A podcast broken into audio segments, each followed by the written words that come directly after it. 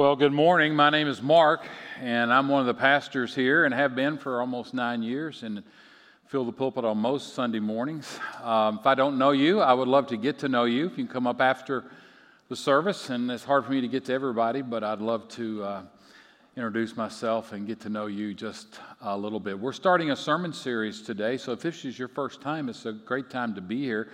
Uh, we're starting a sermon series that's probably going to last at least four weeks. We could go a little longer than that and talking about something that is extremely important in our lives and something that I am just now kind of starting to understand, even though I've heard this kind of teaching ever since I was a baby Christian, which was like 23 years ago. And it's, it's teaching on, on what is called your identity in, in Christ. Our, identities are, are really important, and our identities can be in a lot of different things. You see the graphic up here is your identity could be in your skill and your, uh, your abilities that you, that you have. When you have somebody like a, like a Tom Brady who's been a quarterback for a long time and he's getting ready to maybe this year, next year, or something, whenever retire, what is his identity going to be that now that he no longer throws a football and people pat him on the back for that? And uh, his identity could be in something very good, or it could be if it's in football, what's he going to do after football. And there you hear a lot of times of athletes that really, really struggle once their career is over because that's who they were and that's who they understood themselves to be. Some people's identity is in, in, in, their job. You know, when, when guys introduce themselves, hey, my name's Mark, my name's Joe, or whatever, and then pretty quickly we go, well, what do you do for a living? I'm trying not to do that. I'm trying to talk about more important stuff first, like tell me about your family or something like that. But a lot of times your identity is, is in, in a job, your bank account, your kids, um, image, social media, self. Can I step on some toes here? Can I do it? This is going to get some emails, okay? Just don't understand the selfie thing, okay? And it seems like sometimes selfies are put on Facebook just so everybody can say, Oh, you look beautiful. Your makeup is gorgeous. And I wonder, and I don't know this, I wonder, uh, is that where someone's identity is? I don't know. I really don't. But our social media self is different than our real self many times. Uh, our mistakes, that thing that you did, that thing that happened to you, does that define you? Is that where your identity is? When you think of yourself, you still think about that time, that mistake, that whatever it was, and all the other things that are on there. Identity is, is your identity is where you, you get your self worth. When you think of yourself, what do you think about? You, you have a lot of different roles you play in life. I'm a, I'm a, I'm a husband, I'm a father, uh, I'm a pastor in, in that order, but it's really hard to keep them in that order. My Facebook page, you know, says, you know, usually people say something about what they do, and I say, I'm a Christian, I'm a husband, I'm a father and I'm a pastor, but I struggle to keep them in the right order. And I know I'm not the only one. Because us guys, many times especially, struggle with our identity being in what we do and that we earn our identity. And the problem with earning your identity is that you can lose your identity when you no longer have earned it. If you achieve your identity, then you can lose it in some way. How, how, do you see about what do you when you think of yourself? What do you think about? How do you see yourself? What's your self-image? All this is your identity. Who validates you? That's huge. Who validates you? Verse that I always talk about from Gospel of John, chapter 12, verse 43, speaking of the Pharisees really religious people of the day says they cared more for the praise of men than they did for the praise of God. Their validation was in men. And I wonder how many times in our lives does our validation come from other people? Can I be honest with you on a little identity crisis I had a couple of weeks ago? I was, I was at Kinsey, Thursday night at Kinsey, I think. And so Levi was with me. And Levi has inherited my gift of sarcasm, okay? And it's not the very best thing that I passed on to him. And so I have no one to blame for this but myself. And I understand Levi's sarcasm, and it usually gives me a chuckle. But you know what? Everybody doesn't understand sarcasm. So I don't even remember what the situation was, but I said something to Levi, and he gave me back a sarcastic answer that if I'm okay at that moment, I would have probably chuckled and, and kind of, yeah, that kind of sounds like me. I'd answered that way too. But there was someone else standing there. And that sarcastic answer could have easily, could have easily been interpreted as being a smart aleck toward his dad. Now, I know my boy, and I know when he's being smart aleck toward me, and I know when he's being sarcastic. And he was being sarcastic. But at that moment, what went on in my brain was this person. They think I'm a bad dad. They think my son treats me like this all the time. I better get on Levi just so they know I'm a good dad. And I corrected him probably much harder than I should have corrected him, not because he necessarily deserved that, but because my identity at that moment was in that person and what that person thought of me. I had an identity crisis right there in Kinsey. Now, don't be disappointed in me. You've done the same thing.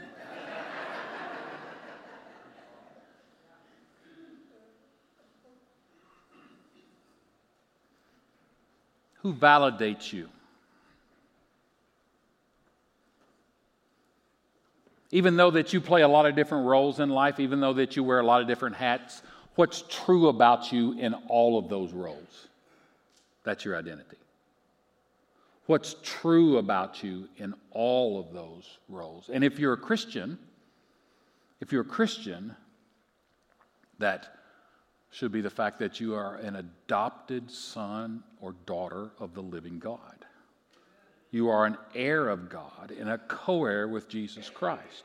Now, I could spend the next 50 minutes listing all the things that God's Word says about who you really are. Admittedly, we don't always act that way, but the Bible says something very interesting. It says we are hidden in Christ.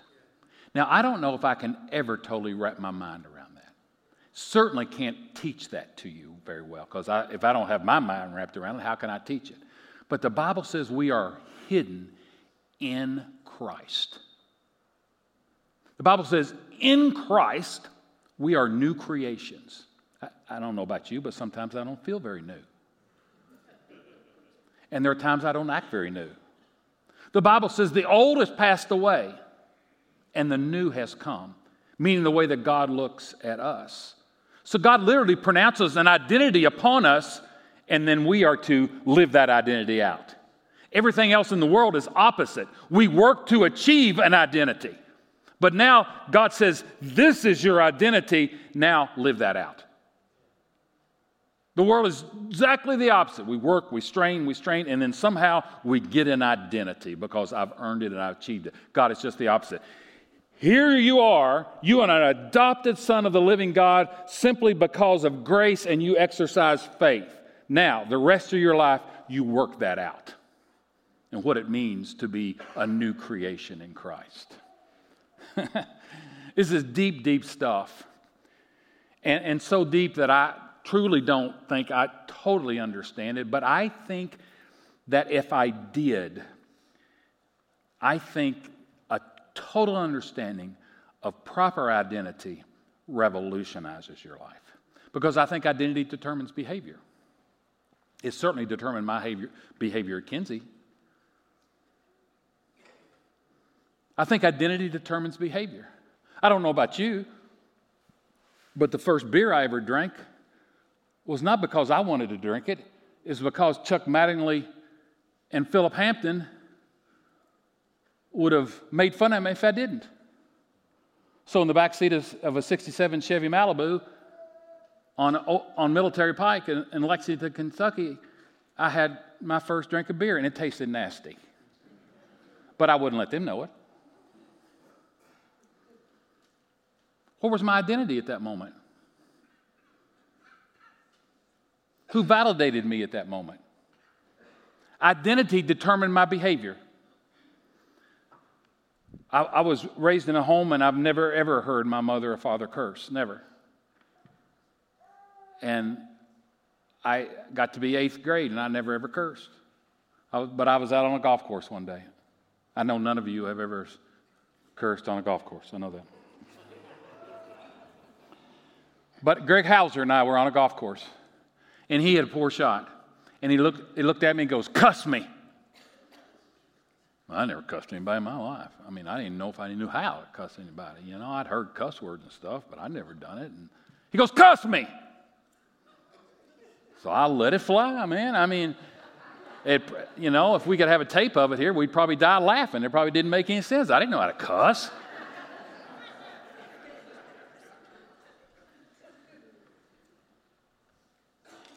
Where was my identity at that moment?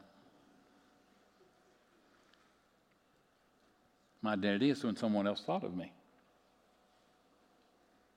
And we all, when we're young, my boys are in their teenage years. A lot of you have kids in their teenage years. They're working through those struggles of identity and who validates them. We all work through those, but those don't end with the teenage years, do they? Who, who are you, really? And your, your, your deepest, most personal self. Who are you?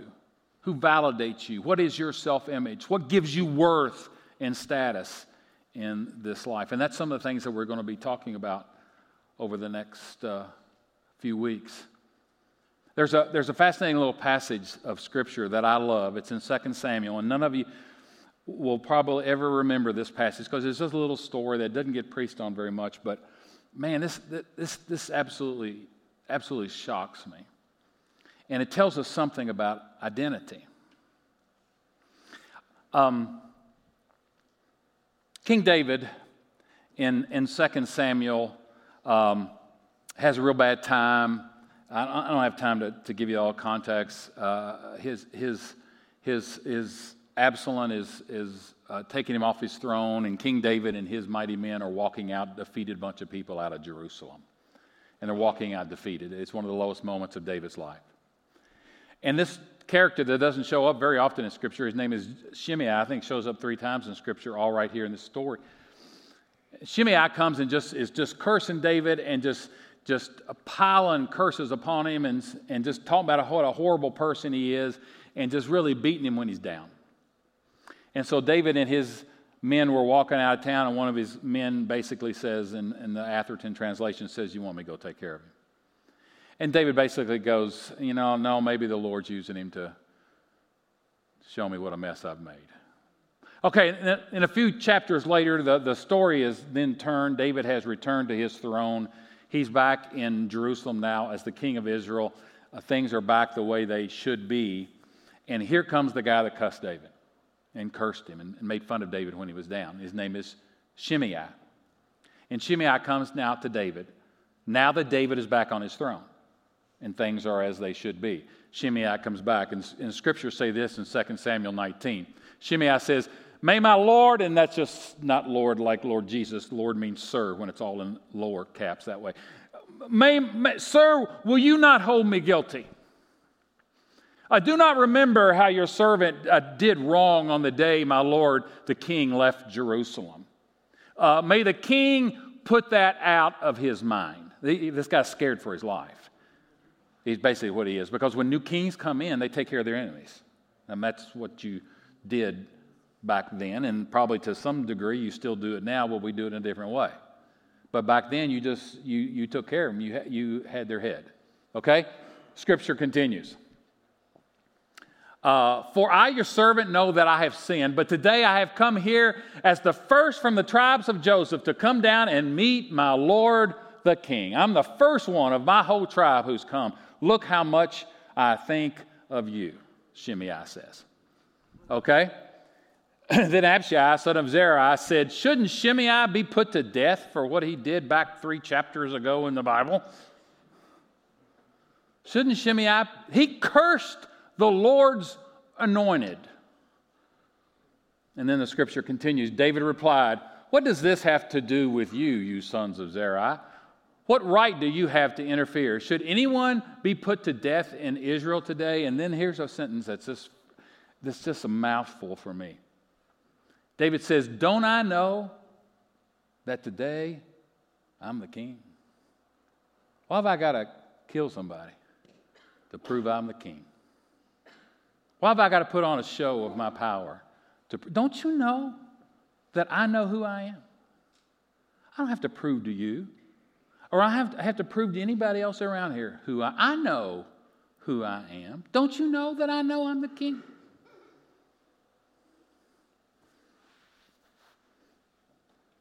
If he had some kind of identity crisis at that moment, he could have said, uh, Yeah, I need to show everybody that I'm the ruler and I'm back large and in charge again, and, and, and here off with Shimei's head. And he, he looked at the guy and says, Man, I mean, I, I know who I am.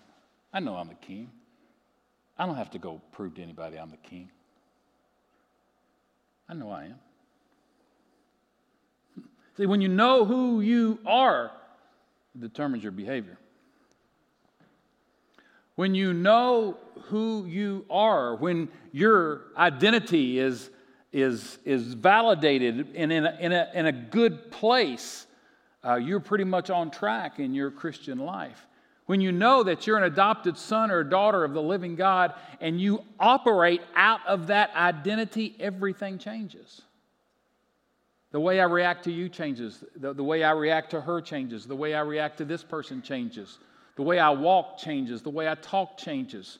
Because I know who validates me. You don't validate me. You don't validate me. That achievement, that trophy on the wall doesn't validate me. I know who I Don't you know I know who I am? Don't you know that? David said, Don't you know that I know that I'm the king of Israel? I had this thought this week. None of us operate out of our perfect out of our identities all the time. In fact, let me let you in a little something that preachers usually don't tell you. At the end of this story here of David, at the end of David's life, he forgets who he was. And he goes and says, Put Shimei to death. We, we have some spiritual amnesia, and that's why over and over and over again, over 140 times in the New Testament, Paul, or one of the writers, is talking about us being in Christ with that little phrase, in Christ. It's not always that phrase in Christ, but it means the same thing. It, it, may say in Him or in Jesus, but it means in Christ. You are in Christ. And over and over and over and over again, it's pounded in our, our, he, our heads to take off the old self and to put on the new self, which the Bible says, Paul says, listen, is created to be like God in true righteousness and holiness. And so this teaching needs to be continually heard time and time again. And, and, and I need to continue to talk to myself and let the truth of God's word talk to myself on, on who gives me validation in my life and who I really am. I'm not at that moment a parent who is not disciplining his son like he should. And that's what my flesh or the devil or somebody said to me on that moment that I had that little identity crisis.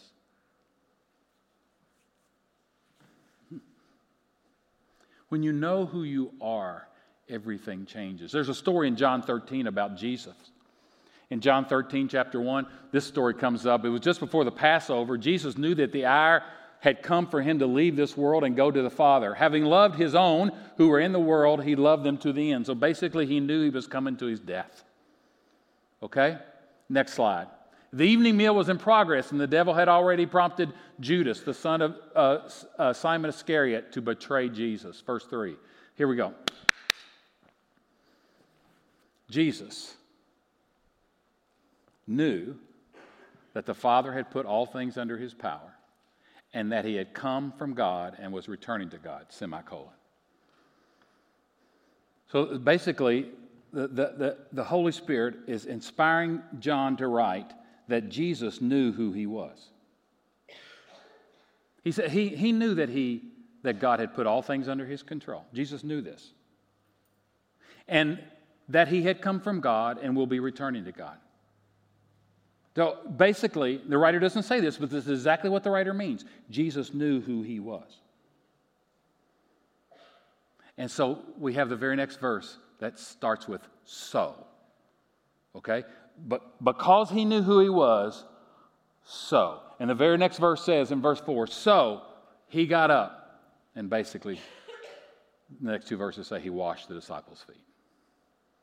Let me tell you, when you know who you are, you can do those things that other people may think would be beneath you. He stooped to serve. The one who should have been receiving stuff from other people, he stooped to do the most menial task of a lowly servant. And why could he do that? And I'm not making this up, it's right in Scripture, friends. It said he knew that the Father had put all things under his control and that he had come from, come from God and was returning from God. So he stooped to serve. And, I, and, and you, you've all been in situations where somebody was surprised that, that the boss or the president of the company did that or something. I'm going to tell you, you know, because presidents or the boss, they don't have to do that kind of stuff. But you know, presidents and bosses and whoever, they can do whatever needs to be done if they know who they are. Presidents of companies don't take out the trash.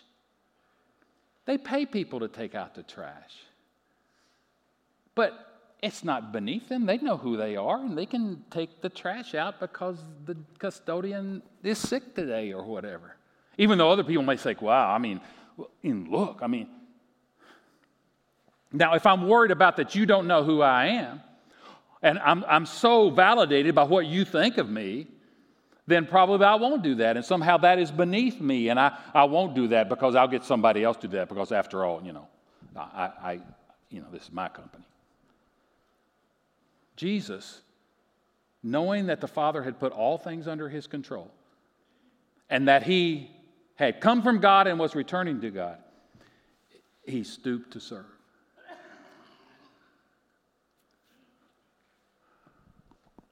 Every now and then somebody will say something like, um, well, the pastor shouldn't have to do that, you know. Pastor shouldn't have to do that. And, and at, the, at the very best, that means, um, you know, the pastor should, you know, lay people should be filling their roles, and pastor, uh, not, that, not that he's too good to do that, but he, there are things that desire his attention. Anybody can do this, but there are things that only he can do, and he needs to spend his time there. And that, at the best, that's what that means. And that's okay. But at the worst, what that means is he's a pastor and he shouldn't do that.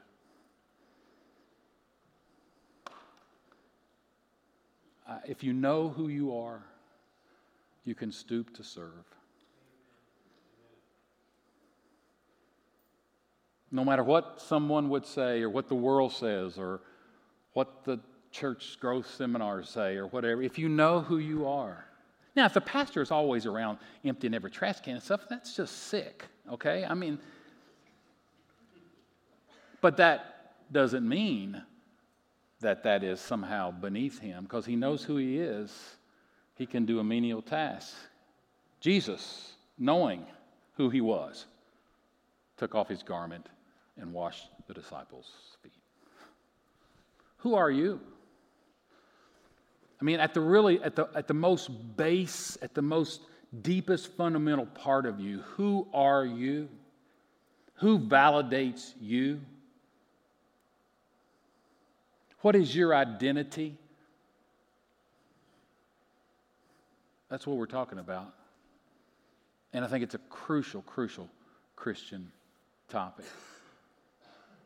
Um, there's, a, there's another story in, in 2 Samuel chapter chapter 6, David is, is bringing the ark, ark uh, the Ark of God back into Jerusalem. Now, I, I, don't need to take seven to ten minutes to explain what the Ark of God is. Let's just say it was something that was even in Moses' time where the tablets that God engraved the Ten Commandments on were kept. And the Ark of God had gotten lost and it got put in different places and was a symbol of God's presence. And David felt like that Ark needed to be in uh, Jerusalem. And so David was going to bring the Ark back to Jerusalem. This was a, a huge achievement and something everybody was really fired up and excited about.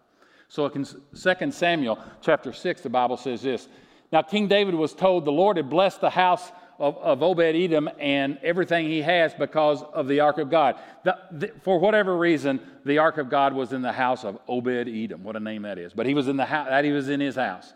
So David went to bring the ark out of that house to the city of David, and he did that with rejoicing. Next slide.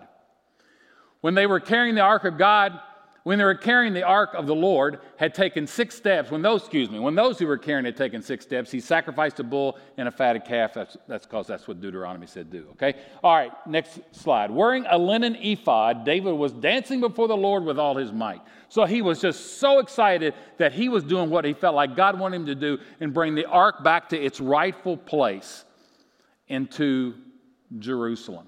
Okay. Next passage while he and all Israel were bringing up the ark of the Lord with shouts and the sound of trumpet. They were having a high time, okay? And they were all excited about doing this. Next slide. As the ark of the Lord was entering the city of David, Michal, daughter of Saul, who was also David's wife, watched from a window. And when she saw King David leaping and dancing before the Lord, she despised him in her heart. Here he was bringing the ark in and had all of his musicians around him, and they were just having a big old time. And they were so excited about doing this, and they were displaying it with, with uh, music and dancing and leaping before the Lord. Next slide.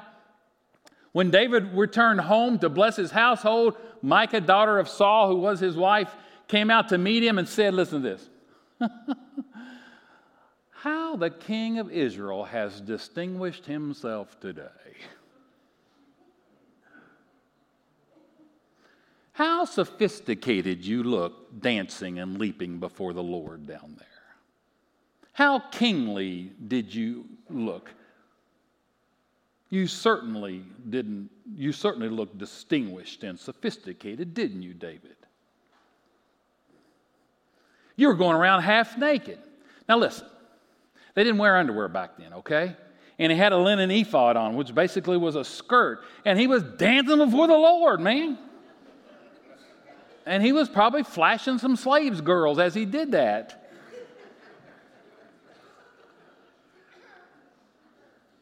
And Micah says, You're just parading around half naked in full view of the slave girls of his servants as any vulgar fellow would.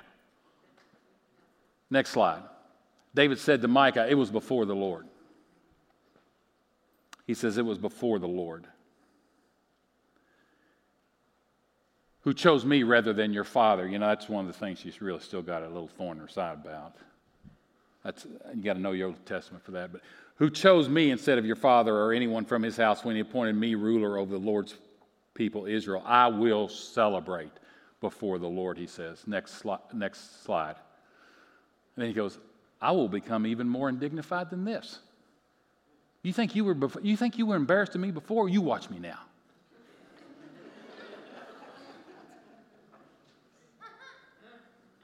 And so Matt Redman wrote a song in 1995. Nobody really heard about it in 95, and then Crowder covered it, and Tomlin covered it, and everybody thought it was a cool song then that they covered it. But I will dance, I will sing, to be mad, M A D, to be mad for my king. Nothing, Lord, can hinder this passion in my soul, and I'll become even more undignified than this. Lay my pride by my side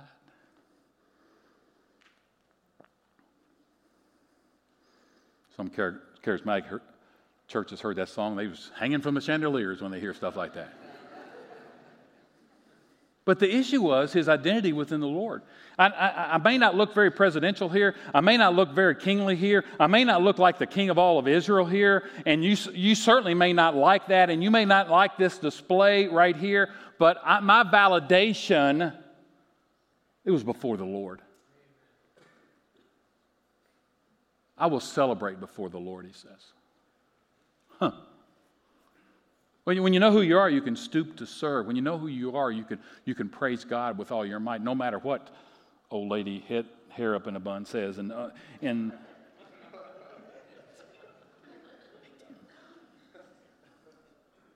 it was before the Lord. My validation comes from Him.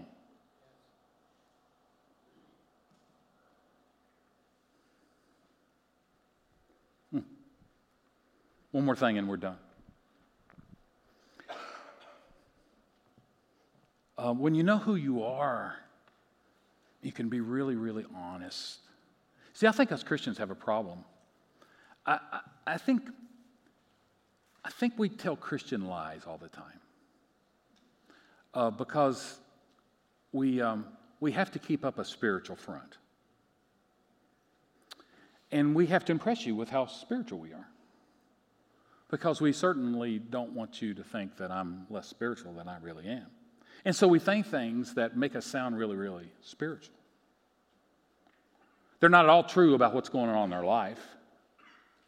But we certainly don't want the pastor to think, or we certainly don't want anybody in our small group to think, or we certainly want anybody at church to think that, you know, that, that I'm struggling here. And but as we look through many pages in the Bible, we see that God really honors honesty and being real. He says in, he says in Revelation chapter 3, he says, I'd rather you be hot or cold, but get out of this mucky, lukewarm middle.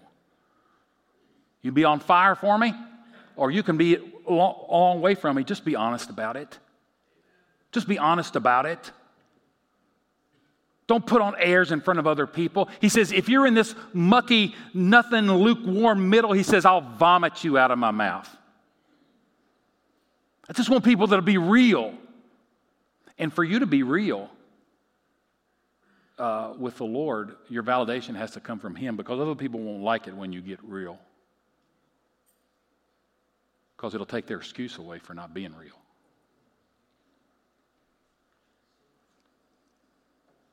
David says in Psalm 109, this is David now, this is a man after God's own heart. Uh, he says, My God, whom I praise, do not remain silent. For people who are wicked and deceitful have opened their mouths against me. They have spoken against me with lying tongues. Appoint someone uh, evil to oppose my enemy. Uh, let an accuser stand at his right hand. When he is tried, let him be found guilty, and may his prayers condemn him. Well, don't, don't just bless your heart. He, that's the kind of guy you ask to close the service in prayer, isn't it? I mean, that don't sound that don't that don't sound very nice. In fact, I'm offended. But David is being honest. And he continues to basically, he says, May his days be few. May another take his place of leadership. May his children be fatherless and his wife a widow. Whatever David, David is praying about, whatever this situation was with this person, David is just being flat out, dead honest with God. Because you know why that's good? Because God knows it anyway and you pray this little flowery, pretty prayer because it's what you're supposed to say and what they taught you in Sunday school, and God, I think, just looks at you and goes, Would you just be honest? Your heart is not good toward that person. Would you just pour that out to me right now? When you know who you are, when your validation is from Him, when you know that you're an adopted child of the living God, I can be real, man. And only, only when I'm real can people listen. Listen. Only when I'm real can people really know me. Only when I know who I am can people really know me. Because if I don't know who I am, I put up an image for you.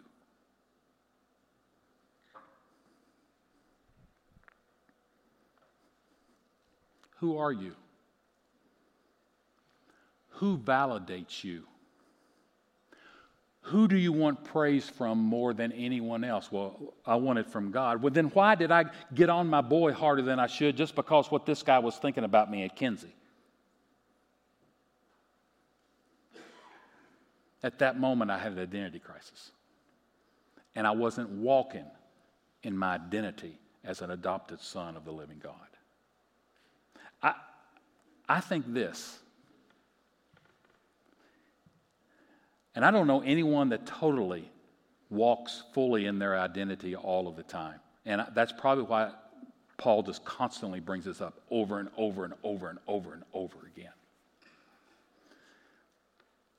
I don't know anyone that does that. But if someone did, I think they would pretty much be a perfect, sinless person because if I'm always operating out of my identity and my identity is in Christ, I'm not sure I'd be any less than perfect in my humanity. But we have identity crises all the time for lots of reasons. The biggest, probably, because what other people would think of me.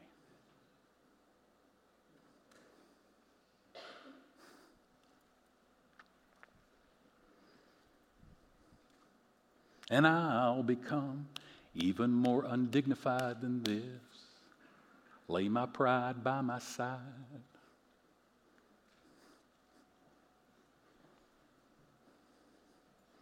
You sang songs today about the fact that you're a child of God. That's a nice little religious thing to do. Good for you. But big deal. What does it mean when you leave this place? You come in here and we do a nice, I do it too. We do a nice little religious thing. We sing about all these marvelous truths about who we are in Christ, and then I go out and I have an identity crisis because of some person here doesn't think I'm the parent that I ought to be because of whatever. Identity is huge. Why was it at the University of Kentucky when I was involved with the basketball program there that Coach Hall was always telling the freshmen and sophomores, you got to know what name is written on your chest. And he was trying to say, You play for Kentucky. Things are different here. Because he was trying to get them to understand that because you're a Kentucky basketball player, that determines your behavior. You could say the same thing for Ohio State. You could say the same thing for any major college. Because everyone knows that identity determines behavior. So, why do you do what you do? Because you've received validation there. And is that validation where you need to receive it? And is that validation in somewhere in conflict with validation from your father? It's great if I can receive validation from Sue and validation from my father the, for the very same thing. That's man, that's hitting on all cylinders right there. That I can receive validation from my boys and validation from God on because of the very same act. Validation from you all and validation from God on the very same act. But when those things come into conflict, where is my truest identity? It's huge, friends. It's just absolutely huge. Because identity determines behavior.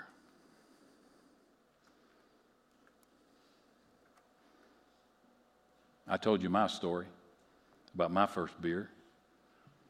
I told you my story about First time I cussed, you could probably stand and tell me yours. And it wouldn't be exactly the same, but I guarantee at the root of that, nine times out of ten would have been an identity issue. It would have been an identity issue.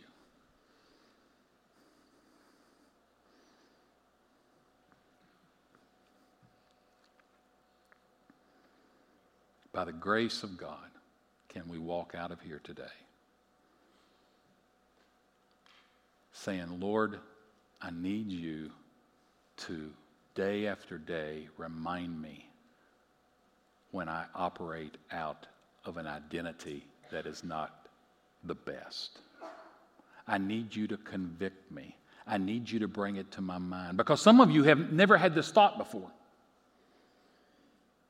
And, and some of you do things, and I was trying to I was trying to explain this to my boys. And you know, at their 17 and 15, I'm not sure that they're fully developed enough mentally to really totally grasp this whole thing. I know I wasn't at that age. And you have to continually come back to it. Who am I? Who am I? If my primary identity is a husband and Sue gets hit by a bus tomorrow, what happens to me?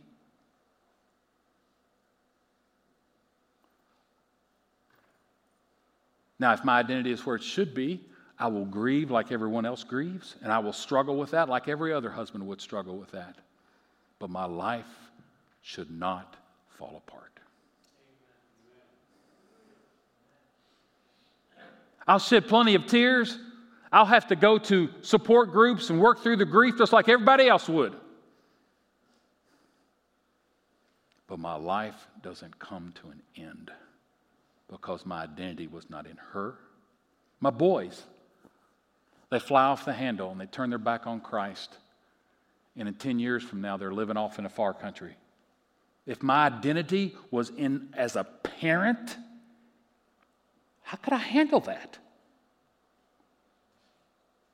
I will still grieve. I will still pray for them. I'll still do everything I possibly can to bring them back into the fold. Of course. But it wouldn't be the same as if my whole life was wrapped around my kids and my self worth was in the fact that my kids were going to college and have good jobs and six figure incomes and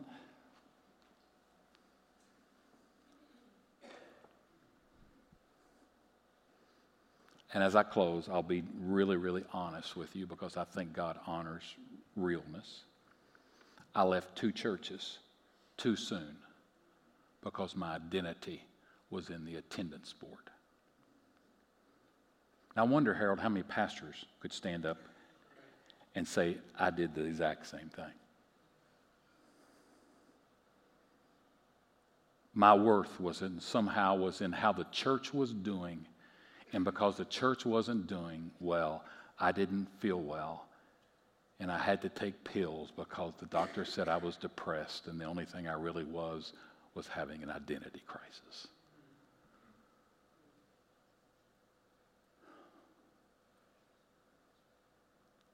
So, when I went back into the ministry and came here, I decided things were going to be different. And while I love you all, I kind of don't get freaked out when you disagree with me. In fact, I expect it. I even say what I want to say on Facebook.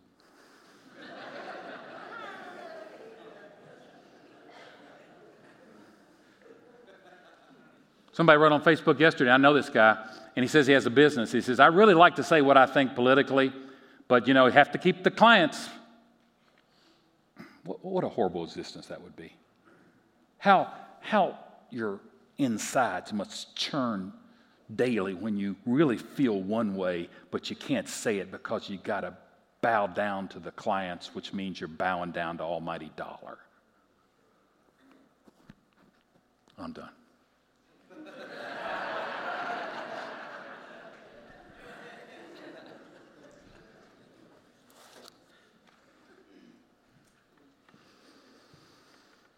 I wish I'd been a really good pastor. If I was a really good pastor, I would have gone and got them little things that you wear at seminars and says I am, and you put Mark or something there, or hello, I am. And I'd given everybody one and tell you to go home and put it on your fridge and, or on your mirror in the morning because to remind you every single day of who you are. Who are you? Really, who are you? God says, you're an adopted child of His. And He has a reckless love for you.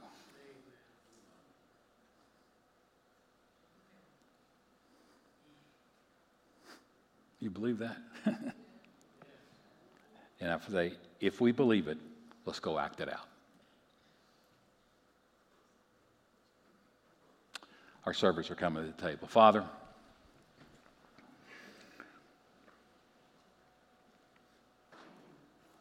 there's a whole lot in this, and I'm not smart enough to dig it all out, and don't even know at 61 if I understand it all, but it seems like this is an absolutely crucial topic to our Christian living, to being the people that you want us to be. Help us to realize that we don't have to go out and achieve our identity. You have given us an identity, and we are then just to live it out. Help us not to somehow go out and, and say we're working on it and trying to get better and I'm working on. it. No, to r- literally believe that you have called us salt and light. And then go out there by your grace to believe that enough to walk in that truth and walk around as a salt and light of Xenia, Ohio. Gosh, I, Lord, I just think this is huge. Help me to understand it so I can communicate it to these folks. Help us as we continue with this series. Help us to come around the table and know that our identity is not rooted in first in anything else other than what you have done for us. And all the rest that you talk about us starts with the fact that you loved us so much that you gave your son for us. And we remember that every single Sunday and know that that is foundational to everything. Help us as we come to the table in Jesus' name. Amen.